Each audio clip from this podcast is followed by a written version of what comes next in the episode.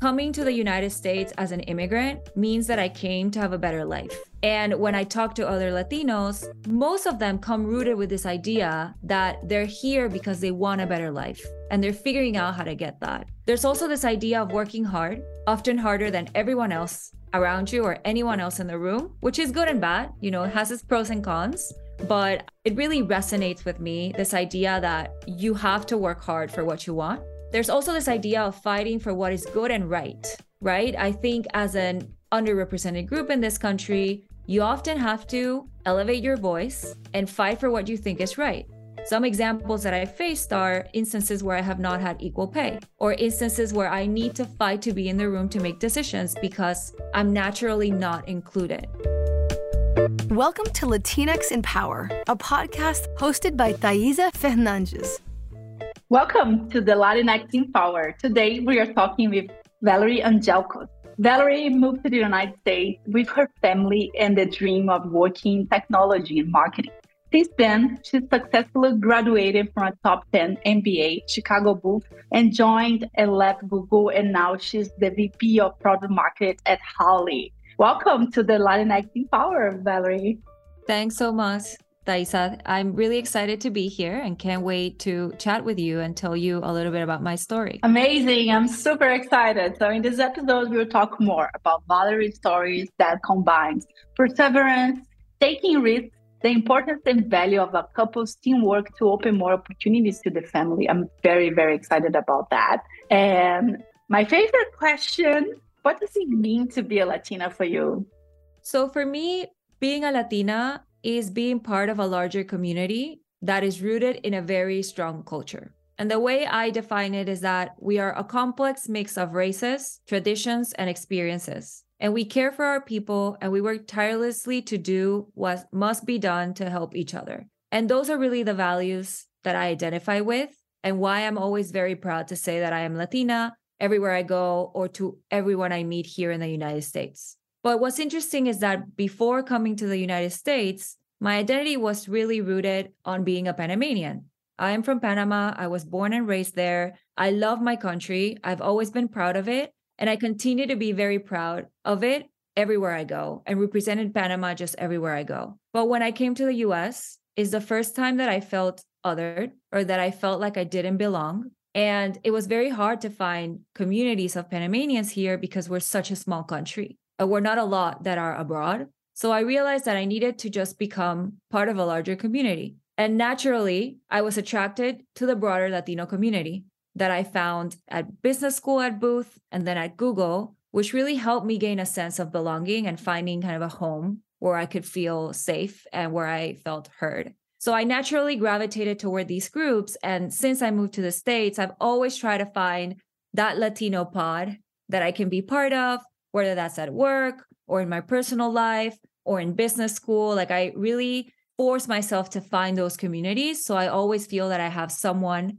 that I can rely on because ultimately we moved to the United States alone as a family. So we don't have family close by and we have made friends, but of course we don't have, you know, that strong ecosystem that we would have back home at Panama beyond physically being part of this community, I feel that I share a lot of the values that I think this community represents. So, for example, coming to the United States as an immigrant means that I came to have a better life. And when I talk to other Latinos, most of them come rooted with this idea that they're here because they want a better life and they're figuring out how to get that. There's also this idea of working hard, often harder than everyone else around you or anyone else in the room, which is good and bad. You know, it has its pros and cons but it really resonates with me this idea that you have to work hard for what you want.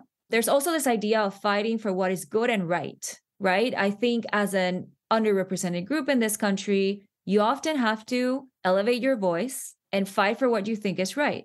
Some examples that I faced are instances where I have not had equal pay, or instances where I need to fight to be in the room to make decisions because I'm naturally not included. So these little things I think ladder up to this idea that I continue to fight for what is good and right. And then the last two one is taking care of your loved ones. I didn't come to this country alone, I came with my family. And for me, first and foremost, is the idea that we as a community need to take care of others. And the last, which is the most fun one, but I do think it represents my identity, is this idea that our culture is rooted in music and food and just the idea of being together. And I think that is very powerful and that helps me continue to feel like I belong to a space, even though I'm not in my home country anymore. Incredible. You touched a lot of really important things. I think for me, I see myself on those process. At least for me, it was a process, right?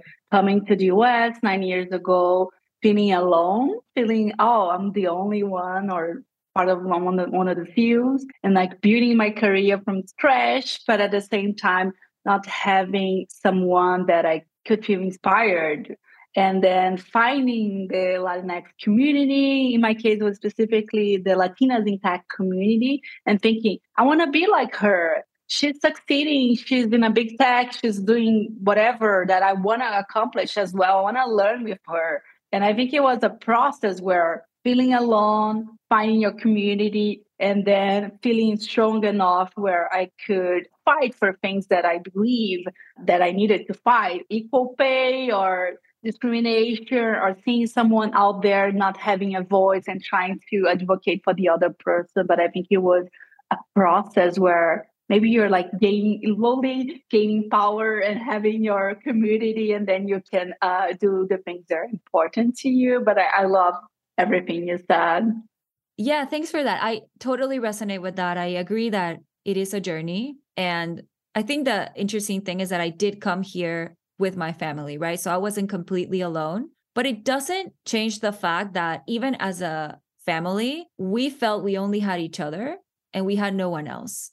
So I think this idea of community, regardless if you're alone, if you come with a partner, if you come with kids, continues to resonate as an immigrant in the United States because you're only gonna thrive if you feel you belong somewhere and you feel you can rely on others. And I think that's a learning that I've had the last seven or eight years that I've been here in the United States that it's very hard to do things alone. And I think that Latinx community just brings that special place where you can feel supported and you feel you can achieve more and you can feel inspired by other people. Yeah. So 100% yeah. agree on what you just said. Yeah, totally. And I love this feeling that we have with family, but I, I try to build with my friends as well. Like be able to go to your friend's house and kind of know where the things are. You know, if you're hungry, you know where you can find food, you're comfortable doing so or like helping them.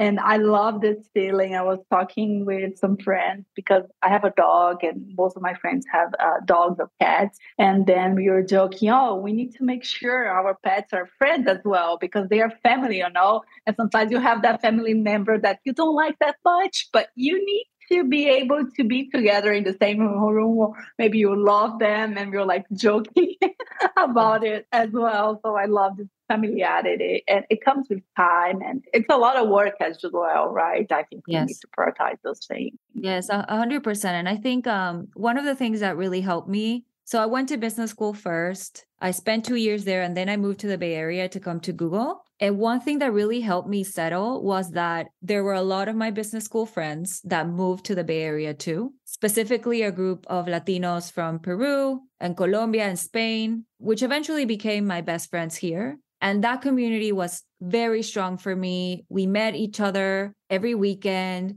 To your point, like we could visit each other's houses and like eat anything, help with anything. Then people started having kids. We started taking care of each other kids. So like it started growing as almost this idea of an extended family, which I think is super powerful. And to be honest, it's like what has helped me feel comfortable where I am right now like that group and other groups so that group specifically felt like that extended family that i needed here in case i had any problems or i just wanted to be with someone you know and mm-hmm. and i felt very connected to them and to this day i still do they don't live here most of them don't live here anymore but we figure out ways to connect with each other we visit each other etc but that was very critical for us to feel at home i love that that's amazing And how did everything start? Can you yes. give us an overview about your life and career? Yes. So, as I mentioned, I am originally from Panama. I was born and raised there. My parents are also from Panama. So, my second last name is Quintero.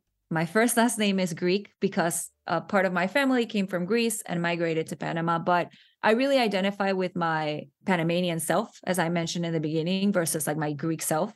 I think I'm purely Panamanian and I just have roots from other places. And I grew up there. And early in my life, I discovered dancing. So I danced probably since I was 12 years old in a, I call it like semi professional dancing group. So we did a lot of work with brands and we did music shows and concerts and TV shows. And we were kind of that dance group that you always saw everywhere and everyone knew us. And that was also my first job. So I started earning money by dancing, and it really gave me a lot of independence and this idea that I wanted to be financially independent and figure out how to support myself very early. And then, you know, I wanted to pursue a career in dance but it was very hard for me to do that in such a small country with no resources. So i knew that that wasn't going to be my end goal but i still did it almost as a hobby. And then i studied at college industrial engineering. And very early during that journey we actually had a few corporations come into our college to recruit people. So procter and gamble was i believe one of the first ones that came to our college with their popular tests that you know tested a bunch of cognitive ability and math and stats and language etc and i did the test basically just for fun and to see if i could pass it. You know it was more of a hey i want to like prove myself that i'm good enough to do this. And i passed the test and then i passed a few interviews and i got a job there. So i started working at procter & gamble when i was 19 so i really started this corporate career very early which was again a good and a bad thing I think I could have waited more, but I did learn a lot. So I started at P&G. I spent a few years there, and then I really wanted to switch into a less structured company and to pursue a marketing career because I did start in finance. And I moved to L'Oreal after those two years. And I spent about five or six years at L'Oreal doing brand management for a few brands in the skincare space, for example, Vichy and La Roche Posay for various countries in Latin America. So it was really my school on marketing,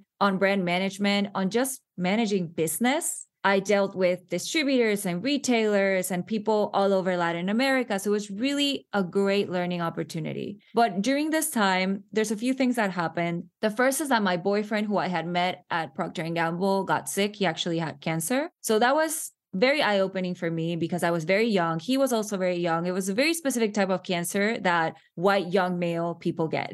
So we had to go through this experience of chemos and all the treatments and then therapy and all these things that really brought us together, but made me realize that it's really important to take care of your loved ones and this idea that is rooted on how important family is and friends are and that that nucleus of people needs to be very stable for you to be able to thrive in any other thing you have in life. So that happened. And then a few other things at work happened where i was facing a lot of situations of discrimination and sexism. And I really felt very limited in what I could do in my career in that job. But then when I was exploring what else I could do, I realized after the cancer and after all these situations at work that what really made me feel limited was living in Panama.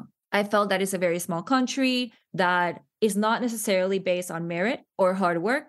There's a lot of assumptions made of you based on where you're from, what's your last name, who do you know, what school you went to. And I really wanted to move to a place where I felt my opportunities were bigger and I could thrive based on my merit and not all these things that I just mentioned. So that's when we made the decision that we really wanted to move to the United States. And I wanted to do that through business school because I felt that was a good way to land and have a community and then elevate myself to find that job that I wanted, which was doing marketing and tech. But in the middle of this, I got pregnant and during my husband's cancer treatments, they said he couldn't have kids.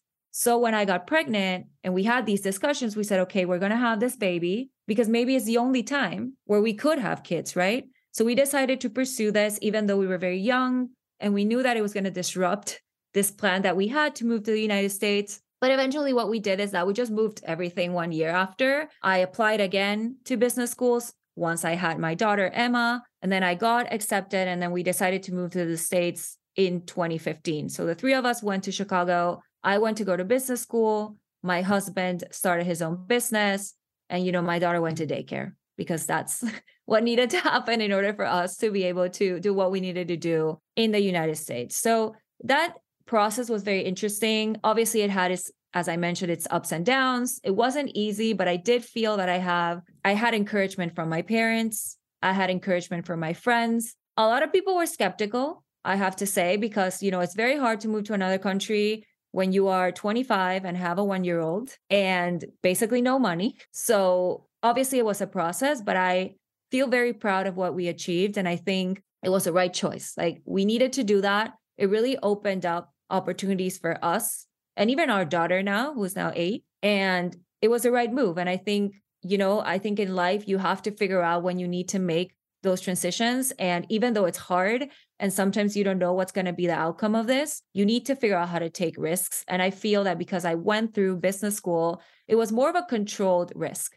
Like we knew what were the outcomes, we knew what types of job I could get, what technically I could earn. So we have some idea of what could have happened. And I think that made us comfortable to make that jump as a family. Yeah. I love that you mentioned that it was a control risk.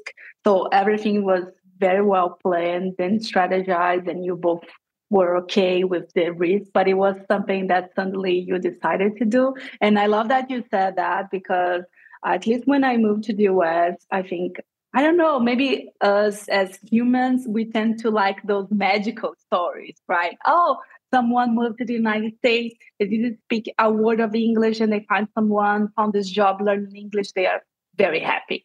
And I think I got attached to those magical stories. We had a plan, we were strategic, but then I think I didn't have a lot of like stories in my backlog, maybe of folks who are like, no, I planned that. I was okay with the risk. And I have this plan A, B, or C. And it wasn't easy. It was actually very hard, but we made it and we are really happy now. So I love that when people share those like real stories I know that the magical ones they happen, but it's not the majority. They are, especially now. I think maybe they're not not happening yeah. at all. I know. And I think like you have access to information, right? So, like, if you have access to information and you can make a plan, and many, to your point, we had plan A, B, C, D, E, F, anything. I think there is a better chance that things just happen the way you want them. And of course, like during this process, you know, there were things that we miscalculated. For example, I didn't calculate properly what taxes were in California. So when I moved to California, the idea was that I was going to, you know, pursue my job at Google and my husband wanted to continue in his startup. And then I got my first paycheck and I was like, wait, this is not enough for me to pay for our whole family. So we need to revisit this idea of the startup because we actually need two incomes. And it sounds very dumb now, but at that point in time, we had limited information. We didn't know people. I don't have a network here. So obviously, when we got my first paycheck, we were like, oh, you know, we miscalculated this. This really changed our plans. And it doesn't mean that our end goal won't be the same end goal, but I think we had to shift our approach back then to figure out something that worked for us as people that have career goals and us as a family because we still had to pay for the bills. So there's always things like that. But I do think my approach is generally like we need a plan, we need to figure out where we want to go, and then we figure out how to get there. And that's how I've approached obviously work, but like my personal life too. And at least it gives me more peace of mind that I can control a little bit more what's going to happen. I know some people love to just like go with the flow and we'll see what happens. I'm less of that person because I like to have a little bit more control. But I think so far it has helped me. We'll see what happens next. But so far, I think it has helped me get to where I want. I'm with. I'm terrified of those people who just follow the flow. Like I have a plan A, B, C, D. and yeah, even when you have a plan, I think, yeah, to your point, you have a surprise. I remember that when I moved, I was very lucky to come with a visa and I applied for my permission to work. And I think the timing that they shared was two months. And then it took me almost four months to get mine, which means that I couldn't like work for four months because I didn't have those permission to work. And I think now it's even longer. So yeah, it's important to have those calculated risks. And to the point of like living in the United States, did you always wanted to live abroad or it was something that you find out after a while? So that's an interesting question because the story of how I got to the US too is that when Panama so Panama has the Panama Canal, obviously, and the US owned the Panama Canal until 1999. So the US had a presence in our country. They had a piece of land they called the Canal Zone, which was basically owned and operated by the United States. That's how I define it. And what happened here is that my grandfather, for reasons I don't know, decided to join the army when they had a base in that canal zone, which gave him citizenship. So my grandfather basically gave us green cards. That's how the idea of coming to the States started because I had sort of this tool to my advantage that, you know, a lot of people are fighting to get. And I was like, okay, I have this. What do I do with this? And my mom was always pushing me to figure out how to come. We had an idea to come when I was in college, but we didn't have enough money to pay for college here. And I didn't understand the concept of student loans back then to be honest. So if I had, maybe I had moved earlier. But back then we said, okay, it's really tough financially for us to do this. Why don't you continue your career here in Panama and then we'll figure out how you get there? So there was always this seed planted on me that I knew that long term I wanted to be in the United States, but I was trying to figure out what was a smart way to do it because I didn't want a huge student debt, although I then got it through business school, but I didn't want it that early in my life. I wanted to figure out how to move in a way where I felt safe and I felt part of a community and I didn't feel completely alone. So I waited a little bit. But to your question, it was always something I wanted.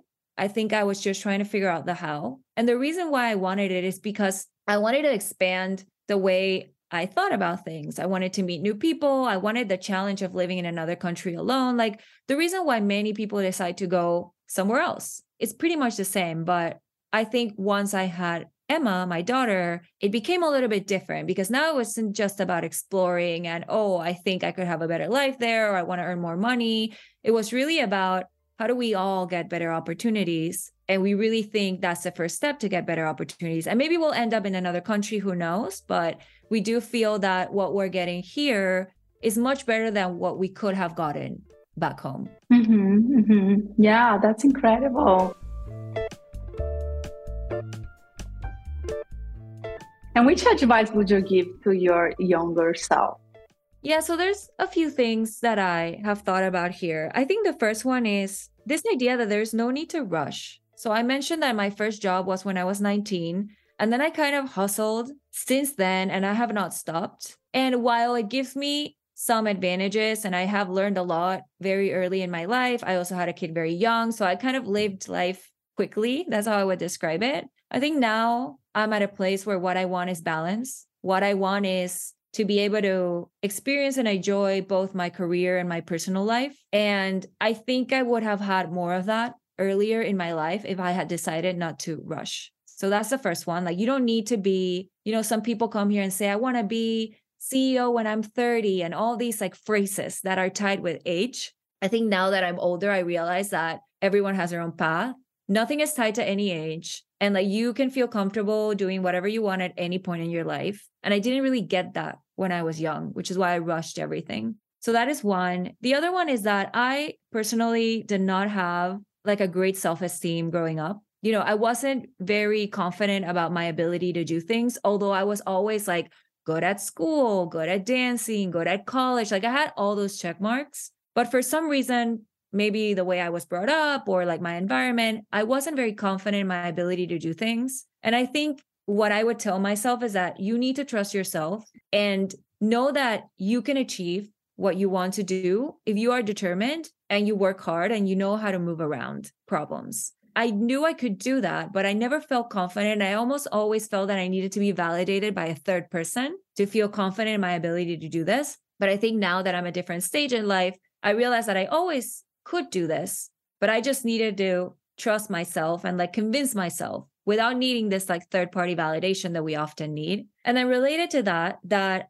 I did a lot of what I did in the beginning of my career alone. So I pushed to get that first job alone. I pushed to get the second job alone. I always felt everything needed to be done by myself. So what I would tell my younger self would be to rely on others more because there's no problem on asking for help. You need your community, as I mentioned before. You need people that support you. You need to talk to others. When you talk to others, you have better ideas. Other things come to your brain on how you can do things that there's just better output. And I don't think I was very reliant on others early enough. I think I mm-hmm. assumed that if I didn't do it alone, it wasn't good enough or I wasn't going to be successful and it was all on me. And that is not the approach. And then the last thing I would say is when my husband got sick or my boyfriend who is now my husband and and through this time that I've had a lot of challenges with family and friends, I I realized too that I centered myself around my professional self too much and that I think family and friends are really the core of everything. And you can have the best job in the world, but like if you're not with the people you love, it doesn't matter. So that is another thing that I would have changed how to incorporate that idea that your family is a priority and your friends are a priority in tandem with your work. I think you can have both early on so you can have this sense of balance that I mentioned at the beginning that I'm now I'm trying to get which I could have gotten earlier if I had had that approach. So those are a few things that I would tell yeah, myself. incredible. I love this exercise of thinking about what you, would you say to your younger self, and I think it's a good reflection to make. I can resonate a lot with a lot of things you said, and I think some of them with comes with my maturity, right? Or maybe it's also the way we are raised. We are raised in the sense that oh you need to accomplish certain things at a certain age if you don't do it you're like late or whatever. And i think like maybe i don't know my experience like coming here met a lot of very very smart people with a lot of privilege as well who studied all those fancy schools did those amazing things had these incredible hobbies and i was like oh my god i didn't do anything like that Yes. You know, they're like incredible professionally and they have a hobby and they are like Iron Man or Iron Woman and yes. they want something. And I was like, what? A hundred percent. When I went to business school, those are the type of people that I met too. I couldn't just believe that a human could do all of things, all of those things, you know, and like in what time, how, just like it didn't make sense to me. But I think you bring up a good point. I think there's an element of privilege there, right? I had certain elements of privilege back home that made me capable of doing things like dancing and working, you know, through dance and going to school, learning English since I was in kindergarten. I had some of those elements of privilege coming here, but I think the when I came here, I just was exposed to another level of what privilege means. And it took me some time, but I think I accepted that, you know, it's okay if I don't have that. It's okay if I come with nothing in my bank, actually negative because I have a huge student loan. It's okay if I came with a kid. And that means that my experience is different. And that means that I know a lot of people judge me because I had a kid this early in my life. But it just means that, you know, our experiences are different. You don't require those things to be happy. I think that that was my take after I digested when I met all these people and I like compared myself to others, which we all do. It's not great, but I think we all do it. That it's just everyone has their own journey and it's okay. And it's okay if we don't have that privilege. We just have to find our path as an immigrant here. Yeah, yeah, absolutely. It's not about like being best or better or worse. It's just it's a different journey and yeah this is what matters and another point that you touched that i really like is this value your family and your friends as much as your career. So I think this is a big thing. I think maybe, especially in our context, working in tech, it, I think we tend to value a lot our careers and yes. where we work. So I'm trying to prioritize other things as well now. I think I'm like in this journey as well. And another point that I really wanted to dive a little bit deeper, and you started to mention already, but as an immigrants, a lot of times not only about ourselves, we have our partners and some other cases, other family members with us as well. And we might need to help our other family members who are in our own country. So there's a lot of different ways that we feel connected and we help each other. So you talk about the importance of and value of a couple's teamwork to open more opportunities to our families. I would love to hear more about that. I think this is a very important topic that maybe we don't talk that much. Yes. Yes, 100%. So, as I mentioned, I, I met my husband in that first job that I had. So, we've been together for a while. And the way I describe it is that my husband and I are a real tight team. Like, I always say that if one day we had a business, we would kill it. We haven't done it because we need to figure out how to work with each other properly but we are very tight and strong team. And the way we interact is that generally, you know, we come up with a vision and a plan for something, whether that's, hey, let's move to the United States, or that's, hey, we need our daughter to learn math, whatever. It can be any level, but we are very good at sitting down and saying, here are the things that we want. And here is the path or multiple paths, because sometimes there's more than one path to achieve that thing, whatever that thing is. And then we break down the tasks we need to get there. And we work very well together in order to do that. So we always joke like that we use this hashtag like one team, one dream thing because because that's just how we operate. And I think to be honest, like if I hadn't had that, I don't think my experience in the United States would have been as good as it is now because we always rely on each other. We're not alone. When we have problems, we tell each other, we give advice to each other, whether that's a work problem or a personal problem or anything that's happening. And I think that is kind of the fundamental thing that I know has made us what I would consider successful and, and why we're happy where, where we are right now. And as I mentioned, we do this every time we have a challenge. And that has kind of expanded to how do we think about raising our daughter here? What are the opportunities that we want to give her? Where do we need to live within the United States to give her those opportunities. So we think all, about all these things probably on a weekly basis because we know that where we are today is not maybe where we're going to stay. And as our lives develop and as our daughter develops, we need to figure out how can we give her with the resources that we have, you know, the best opportunities she can get. So for example, our daughter is into competitive dancing now. She's very young, but she really loves dancing. And this has like taken over our life. So now, as we think about, okay, you know, tech is challenging, people are getting laid off, we don't know if we're going to have job security. If we need to move, we need to consider the dance environment as a parameter of where we're going next because we need her to have a dance studio where she can thrive and she can continue to compete and she can continue to learn. So we think about all these little things when we think about just supporting not only ourselves but also our family. And then it extends to our families back home right? So my parents are back in panama his parents live in guatemala and although right now they don't need financial support from us we are figuring out how to plan for that in the future because we don't know what's going to happen right? So we are working on okay what is our plan for retirement? What is our plan pre-retirement that requires us to you know take care of our daughter but potentially extend some support financially to other family members that might need it? So we take all of that into consideration into how we like kind of plan our life. And as i said at the beginning it's really about teamwork. It's really about sort of planning and making sure that you know we're going in the right direction and things have changed you know sometimes we do things or we plan things and they don't work out and that's okay but at least i feel that we have a good system in place to, to help us achieve what we want. Yeah definitely and i love to talk about that i think it's something that maybe for older folks it's different right but for a lot of folks from latin america it's not just about us Yes. We have our extended family that might need financial help or emotional help as well. So it adds a lot of pressure on us as well. And I think it's a privilege. I think it's a privilege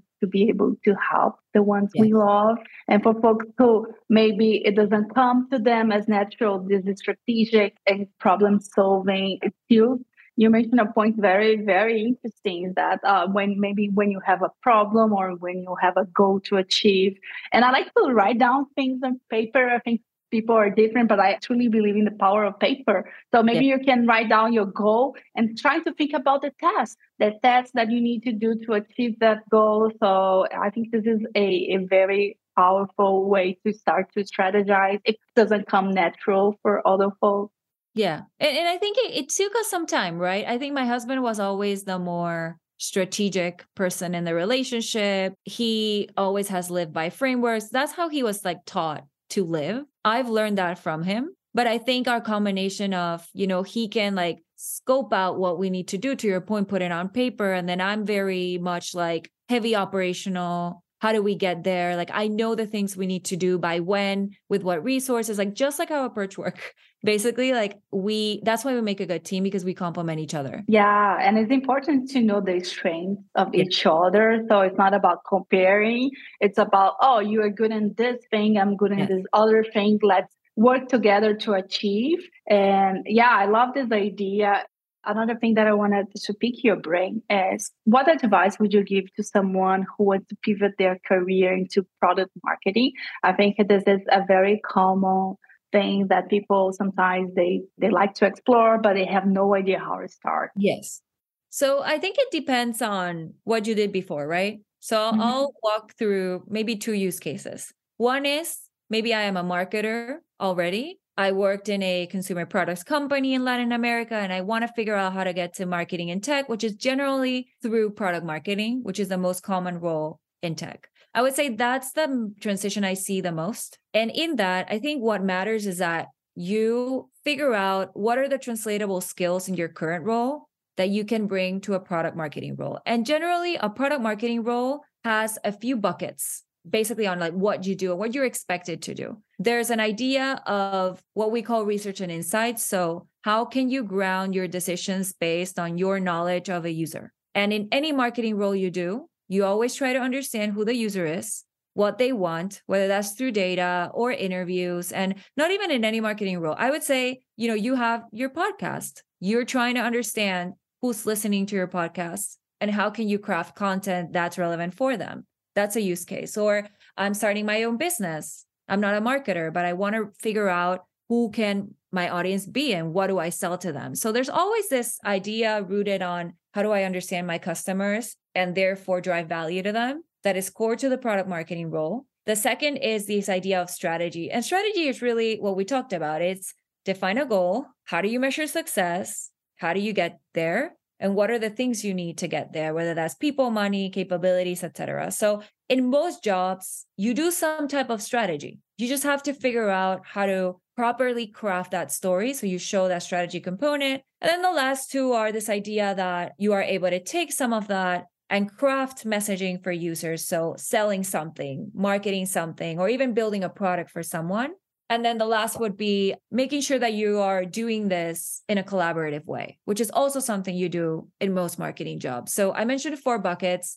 This idea of product marketing is really a role where you do marketing, but you sit close to a product organization because you're influencing a product out in the market, generally an app or some software device or sometimes some hardware device when you are here in tech, in the tech industry. So there are ways to translate that. It's just a matter of really going deep on what does this role need and what have I done so far and how can I tell that story? And it's totally feasible. Like most people that I see coming to product marketing, including me when I came to the States, didn't do product marketing back in our countries because that doesn't exist.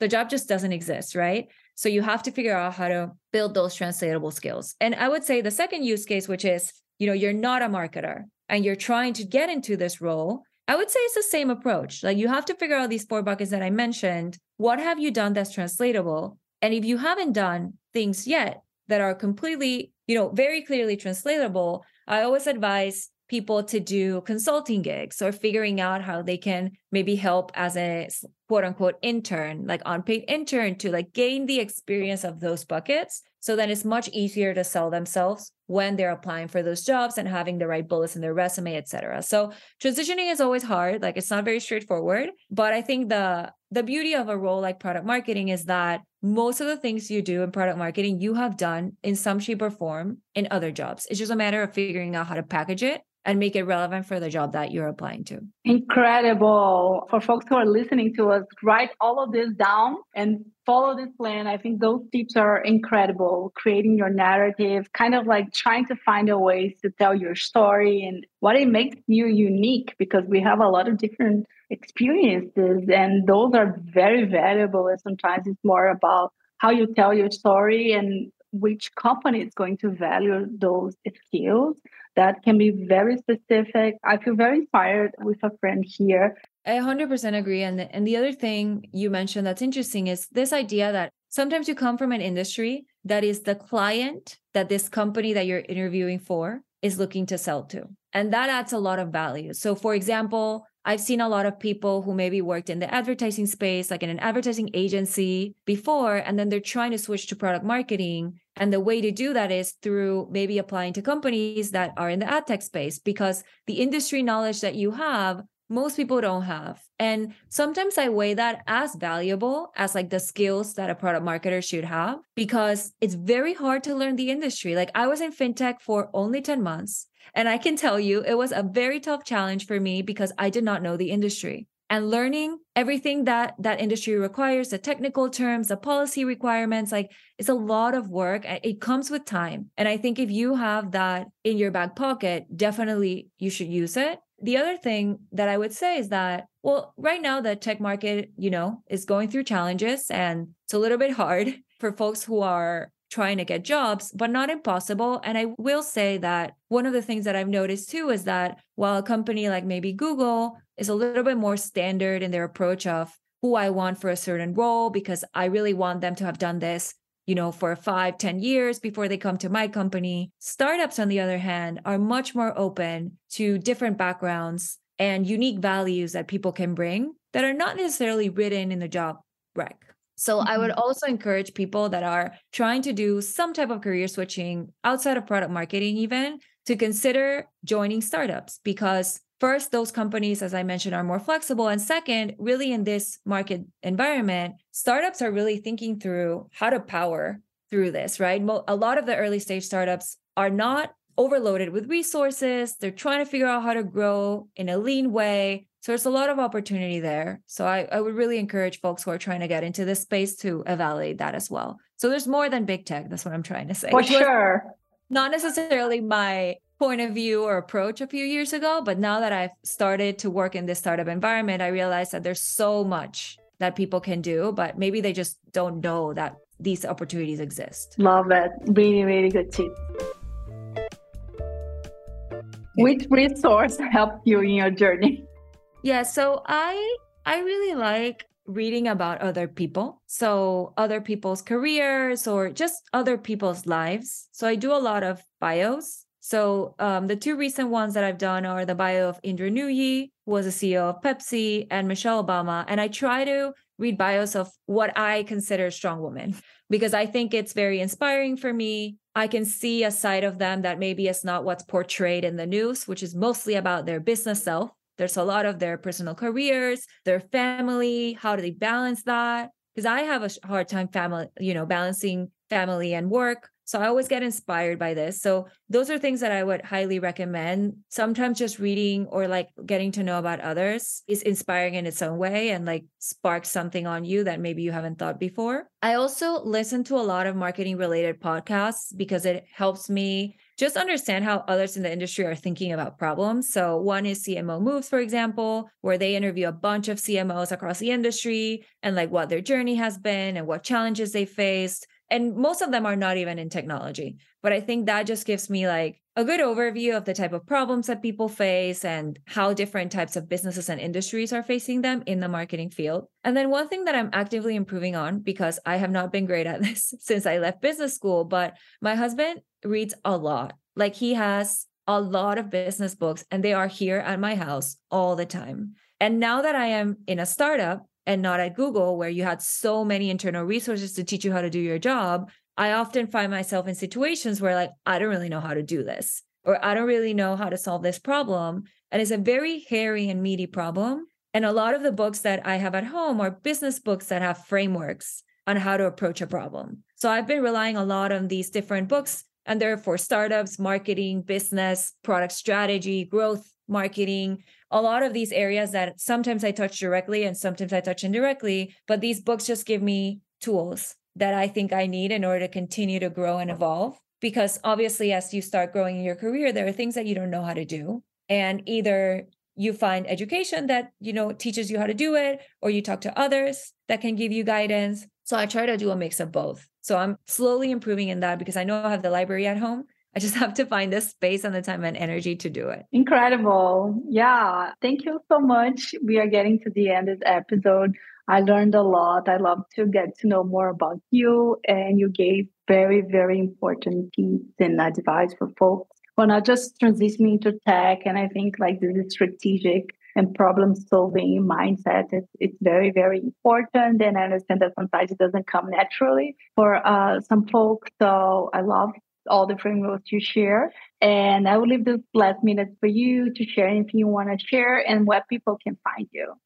Yes. So, again, thank you so much for having me here. I'm really excited about this and sharing my story and just the work that you are doing. Like, I love, as I mentioned, listening to other people's stories. And I love that you are focusing on the Latinx community and sharing our journeys wherever we came from and wherever we're going. I think it's super powerful. And I love that you're doing this. And I wish I could see even more of this out there because it's definitely, you know, reading about people that I feel connected to, whether I know them or not, is really powerful. And it makes me feel that I can achieve more things in my life and makes me feel inspired. So, first of all, thank you for that.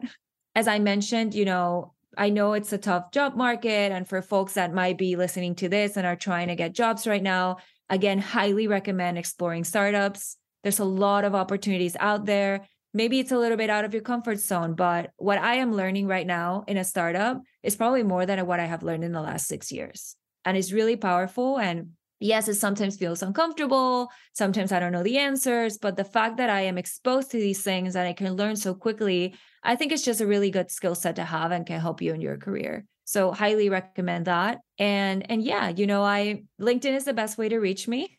I also have Instagram. It's my name and last name if if you care to follow me, but most of that is just pictures of my kid. I think LinkedIn is more interesting, so if anyone wants to reach out, chat, just hop on a call. I'm happy to do that. So um, you can find me again through my first and last name, Valerie Angelcos. Awesome.